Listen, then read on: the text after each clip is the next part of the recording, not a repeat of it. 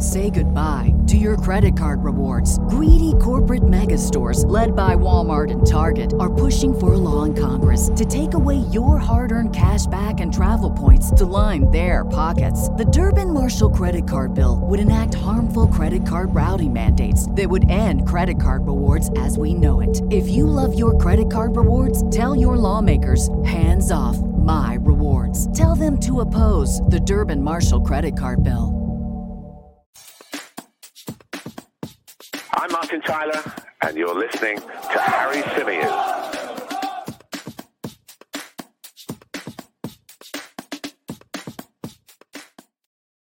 Hey, everybody, welcome back to the Chronicles of a Gooner, the Arsenal podcast, part of the 90 Min Football Network. As ever, I'm your host, Harry Symeou, and on this edition of the show, we're going to be discussing two stories. We're going to be talking Pedro Neto. We'll be discussing the latest regarding the Gunners' interest in the Wolves star, and we'll also be talking about the reports in circulation with regards to a potential FFP breach at Arsenal. We'll be getting on into all of that. We'll be trying to make sense of all of that. But before we dive right into it, if I could just ask you, particularly if you're watching on YouTube, to leave us a like on the video, subscribe to the channel if you're new and if you're listening via the audio platforms, well, then please do leave us a review.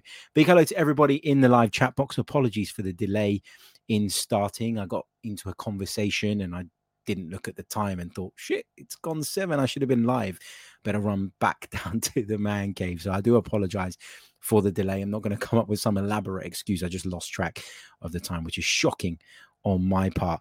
Uh, big hello to Bad Boy, uh, to Clock End Seb, to Ayush, to Sko, to Moss. Hope you are well. Uh, to Amira, to Jane, uh, to Jason. Uh, who else have we got here? We've got Ishay, we've got MD, who says greetings from Nigeria.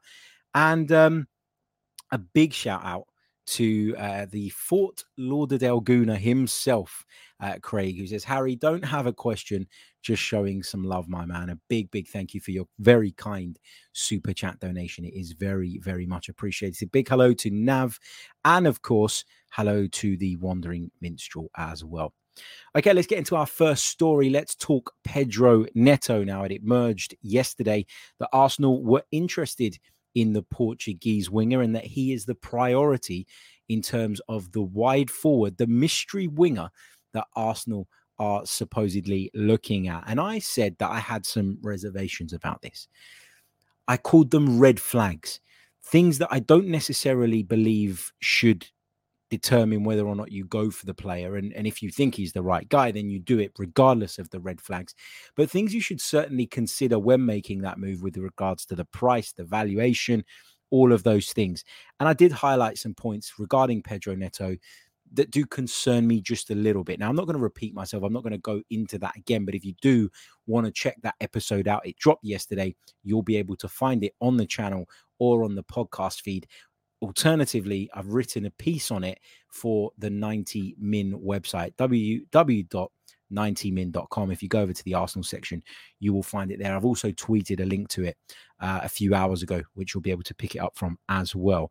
So, what is the latest with regards to Pedro Neto? Because we heard that he was right at the top of Arsenal's list, but we were also told that Wolverhampton Wanderers have no interest in selling him. Now, I said yesterday that you should always be wary of that line because no club in their right mind are going to come out and say, yes, absolutely, 100%, we want to sell the player because it instantly drives the amount of money that they can demand down into the ground. So I never expected that. I don't expect that from Wolverhampton Wanderers. I expect them to keep their cards close to their chest but you do know that if Arsenal do get close to that 50 million pound valuation that is rumored to be um, where they have him in their estimations, then Wolves will at the very least come to the table. And there was a video going around on social media yesterday of Pedro Neto talking about Arsenal a few years back and telling people that they were his favorite English team growing up because of the style of football that we played. And that sparked even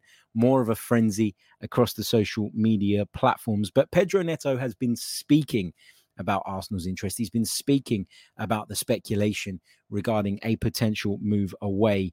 And he said he was flattered, as he would be, but of course, uh, remained completely professional, which again is c- exactly what I expected him to do in saying that he's fully focused on Wolverhampton Wanderers and he's happy there. Listen, people give Wolves a hard time, but they're an established Premier League club. They've had a few very good seasons in terms of their finishes. It all started when Nuno Espirito Santo brought them back up onto into the big time. I think it was two seventh place finishes, if I'm not mistaken. Last season, they didn't have a bad season. But when you think about how many people were saying at the start of it that they would go down, and once again in the transfer market, they've brought some good signings in. I really like the look of Guedes and I really like the look of Matheus Nunes in midfield. I think he's a good player as well. So it's a nice place to be at the moment, you know, particularly as a young, up and coming Portuguese footballer. You're surrounded by your countrymen. The culture uh, must be c- as close to something as as you'd get in Portugal as it can be, given you're in the West Midlands, etc., etc. But I, I, suspect it's a really nice place to go. I don't think he has any problems with Bruno Lage. I don't ha- think he has any problems with his teammates. There are so many like him in that group who have come from similar backgrounds. And so it's probably a pretty comfortable place to be and continue his development. He's only 22 years old, remember. And yes, one of the things I pointed out was his level of outputs. I don't quite think it's where it should be or needs to be. And it'll certainly need to improve if he's going to come to Arsenal. But then when I did a little bit more digging and diving, actually, Jota now at Liverpool, his outputs were not that great either. But going into a better team under a different coach and into a different system certainly helped him. So you know, you you can't say that that is, as I said, a reason not to go and sign the player but it is something you have to think about. You have to recognize what needs fixing, the gap that needs bridging between what he's currently producing and what he'd need to to be a worthwhile signing for Arsenal, and work out whether or not you think you can achieve that. And if you do, by all means, go out and get the deal done. Fabrizio Romano has been talking about this one today, and he said that Pedro Neto would be keen on a move to Arsenal, and that is a factor in this. That he may have his head turned that he is open to the idea of joining Arsenal. Why wouldn't he be? But he's not in a position right now where he wishes to force it, where he wishes to risk burning bridges between himself and his teammates and the management and the people right at the top at Wolverhampton Wanderers in order to force this move through. And I understand why.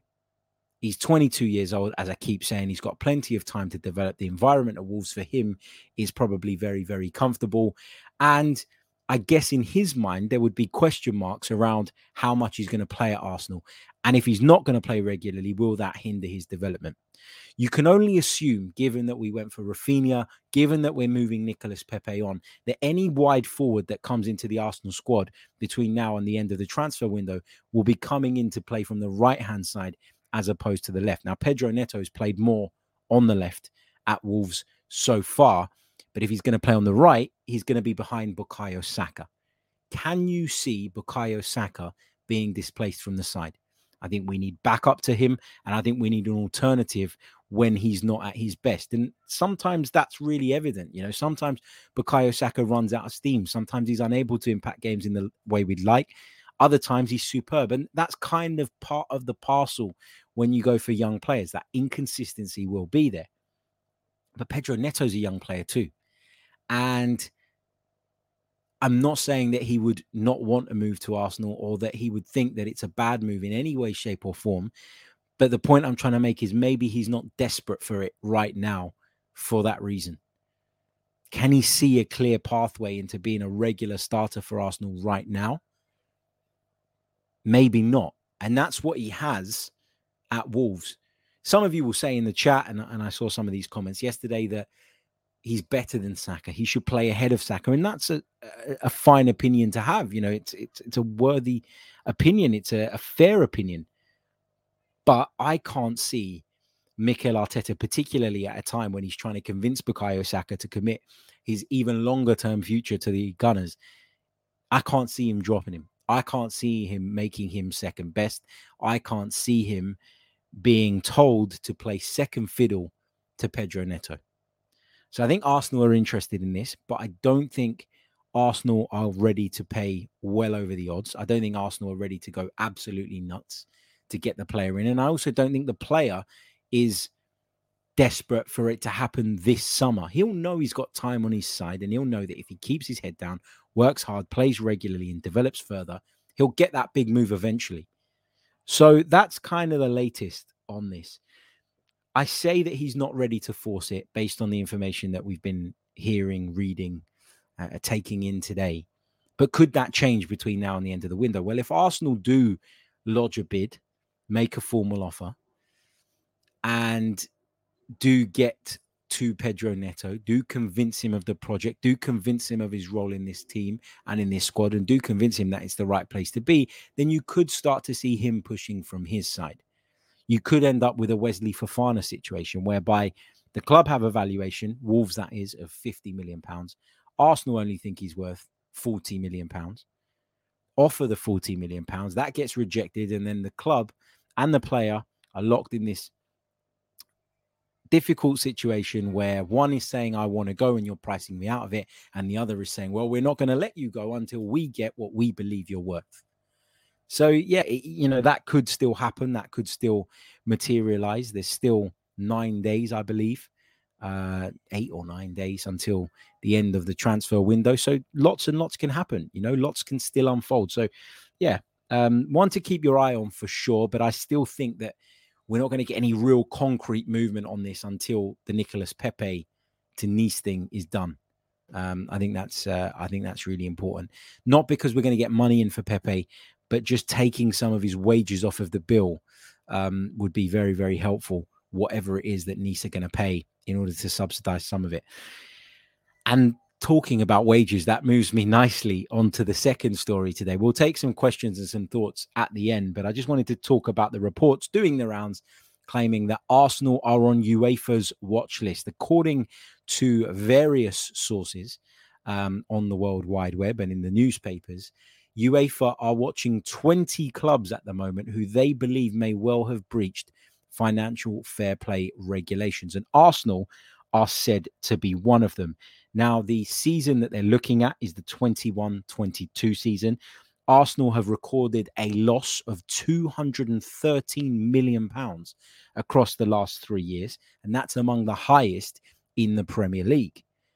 But the thing that perhaps they think is a little bit fishy is that even during that period, Arsenal have managed to spend 218 million pounds, which again is among the highest in the division. Arsenal are adamant and remain very, very confident that they have remained compliant with the financial fair play regulations all along. They say they've done nothing wrong.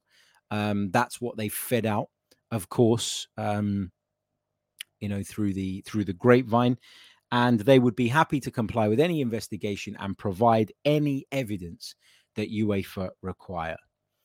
Well, let me just say this now. FFP is a load of bollocks. Sorry, probably demonetize my video by saying that, but I don't care. FFP is a load of absolute shit. Okay. We've watched oil state run clubs come into the Premier League and completely make a mockery of the competition. Okay. Not only have we seen, um, you know, Manchester City's takeover and the way they've been able to gain a march on everybody and close the gap. A club that were nowhere near competing at the top end of the Premier League, all of a sudden, over a few years, get lots of investment, and there they are right at the top of the tree. We know the deal with Roman Abramovich at Chelsea. We know how Chelsea climbed the ladder as well. And so now, all of a sudden, to make out that a football club like Arsenal are, are sort of the dirty ones or the ones that are um, Uh, you know the ones that are uh, working the system is is absolutely ridiculous. The problem is that when you set the precedent that they have by letting things slide you then can't go and and crack the whip when it comes to clubs like arsenal like Manchester United as well, who their fans will tell you, and I, and I agree, are run really badly. But the point I'm trying to make is that Arsenal are not one of those clubs. Arsenal are not a Manchester City. Arsenal are not a Chelsea. Their revenues have always been high because they are a very well followed and have been a very successful football club over the years. That translates into following that translates into good marketing good merchandising etc etc and then you become a massive machine a money machine. That's what Arsenal Football Club are. That's why KSE bought it in the first place. Okay. I I know that the story is, and and Paul has jumped to kind of um eh, you know has jumped to kind of uh sort of correct me here but I, i'm not wrong in what i'm saying paul says sorry harry but that is not the story 20 clubs are on the watch list because they may breach the rules it's not they may have breached the rules story was first reported in the times arsenal should not even be on anybody's watch list Today's episode is sponsored by NerdWallet's Smart Money Podcast. NerdWallet's trusted financial journalists use fact-based reporting for some much-needed clarity in the finance world, helping you make smarter decisions with your money. The nerds have helped me get smarter about things like planning for my tax bills so I don't dread April every year, producing a balanced budget not just for football, and saving on travel because spending less on airfares means more money for an extra night and maybe a fancy dinner too. Listen to NerdWallet's Smart Money podcast on your favorite podcast app. Future you will thank you. They're looking back at the 2021 22 campaign. And the reason there is suspicion around Arsenal and a number of other clubs is because the accounts, from what I understand, for that period have not been completely finalized yet. Okay. But the fact that we're on a watch list is an absolute joke when you look at Manchester City and the way they've been operating over the years. You look at Chelsea and the way that they've been operating over the years. And even if you want to say that Manchester City's books look fine, it's because they found ways of funneling their own cash through sponsorships involving their own companies, the owners' companies, into the football club. All they've done is found a better accountant. And that is literally it. And so for Arsenal to be on this list, to be being watched, to even be being considered is is rich coming from UEFA. It really, really is. It's you know, it's awful. It's awful. It really, really is. And yeah, so what? Arsenal have lost a bit of money in the last few years and have spent a bit of money over the years. How much profit were they making over the years?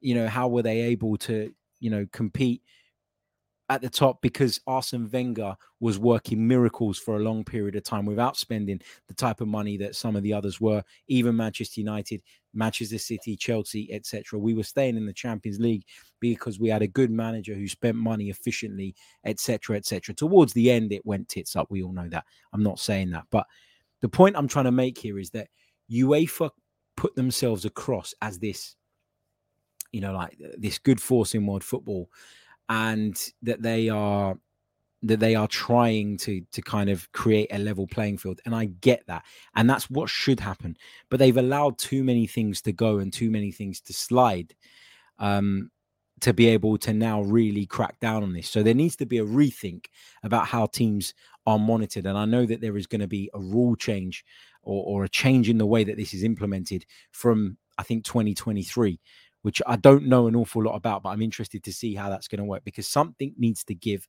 something needs to change. That I completely agree with.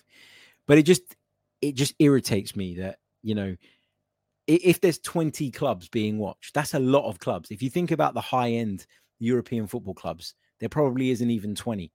So for Arsenal to be on that list is nothing. You know, for Arsenal to be on that list is a non issue but it's been blown out of proportion into this huge story today.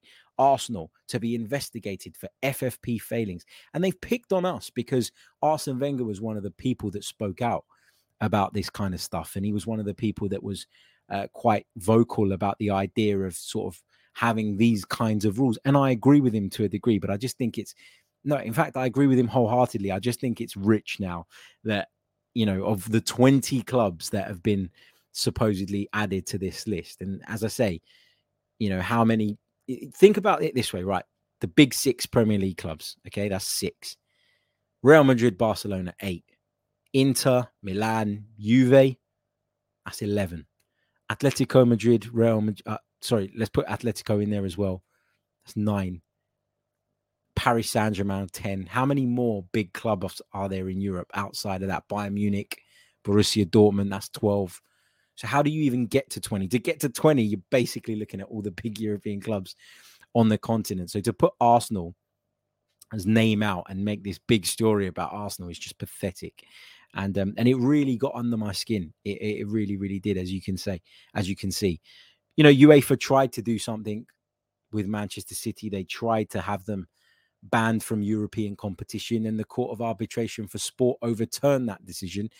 And now Manchester City are able to compete in that competition, which just shows that they didn't get this right in the first place and there are ways around it. So if there are ways around it and people are going to take advantage of it and take the piss out of the rules that you've set anyway, then why now come after other clubs when you haven't even tried with most of them, but the one that you did try and get, they slipped away from your grasp because you weren't good enough and you weren't shit hot enough on it to make sure that that conviction, if you like, stood. But anyway, I guess it's because we're top of the league. but yeah, that's my little rant about FFP. Look, I, I, like the idea of FFP. Okay. I like the idea of some sort of regulation that makes it a level playing field or as close to a level playing field as possible. If you're a big club, if you generate tons of revenue, of course, you'll be able to spend more than the smaller clubs. I have no issue with that at all. But I just find it rich that A, we're even on a list and there is a list of 20 clubs. Like, I mean, if you've got a list of 20 clubs, you're basically investigating any club of any stature in Europe. Number one. And number two, the way this report has come out. Oh, Arsenal are under investigation for a potential FFP breach. First of all, you don't even know that we've done it. Second of all, the accounts haven't been finalized for that period. So it is just and and listen, UEFA aren't the ones that leaked that. You know, UEFA aren't the ones maybe the leak came from UEFA, but UEFA aren't the ones that published that story but I just think UEFA have just lost so much credibility over the years with so many different things that they've done, things that they've allowed to happen. I mean, they shut down the Super League. They worked so hard to shut down the Super League, which again is another issue that with their stance, I wholeheartedly agree. But then they go and make changes to the Champions League format that basically near enough mirror those of the Super League in terms of the way it turns into like a league format and all of that rubbish. And so, what was the point? The only issue was you weren't getting a slice of the pie when it was going to be the Super League. And so you reacted to it and you made sure that you'd done everything within your power to shut it down. So you'll have to forgive me if I don't care that they're looking at us. I don't care that they're watching us because I have no confidence that they know how to follow through with these things um, and make sure that they're implemented in the right way anyway. Looking at that Manchester City example, Manchester City don't make revenue. Look at the money they've been spending because they found other ways around it. They found loopholes in the system. They found ways of doing it. Chelsea were losing money, hemorrhaging money pretty much every season. And Roman Abramovich was pumping it in, pumping it in, pumping it in. And again, they found a loophole, they found a way around it and nothing happened. So why now are there 20 clubs on the list? Why is Arsenal one of them? And why has this story come out and been doing the rounds? Why? Because we're massive and people want to make a mountain out of a molehill. I recognize that this is not my most balanced and calmed, calm, balanced and calmed, balanced and calm podcast. I know it's not my most uh, balanced show, but this really got under my skin today, and I felt like I had to come on here and vent about it. Um, and of course, let me know uh, your thoughts in the comments. Don't forget to leave a like on the video. Don't forget to subscribe to the channel if you are new as well. I'm going to take some of your questions now.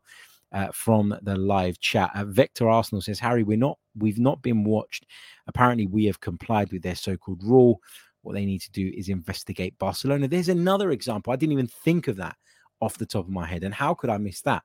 How are Barcelona allowed to pull the levers, as people keep saying, selling off this, selling on that? They'll be selling off their mothers next month the way they're going. It's embarrassing and it's being allowed to happen. Yet UEFA have the cheek to look into Arsenal. The press have the cheek to put out a report looking to smear Arsenal's name, looking to highlight that Arsenal could be one of those clubs. You know, might be one of those clubs looking at what we've um, lost and looking at what we've spent and all of that jazz. If there's 20 clubs on that list, it really is a non story, but they've turned it into one. Uh, what else have we got? Clock end Seb says UEFA on their high horse not long after Platini and Blatter were in court for fraud. Laughable. Uh, Lynn Simpson says, uh, and we are a threat in the Europa League. This hasn't happened before. Uh, Nav says the initial reporter was probably a Spurs fan.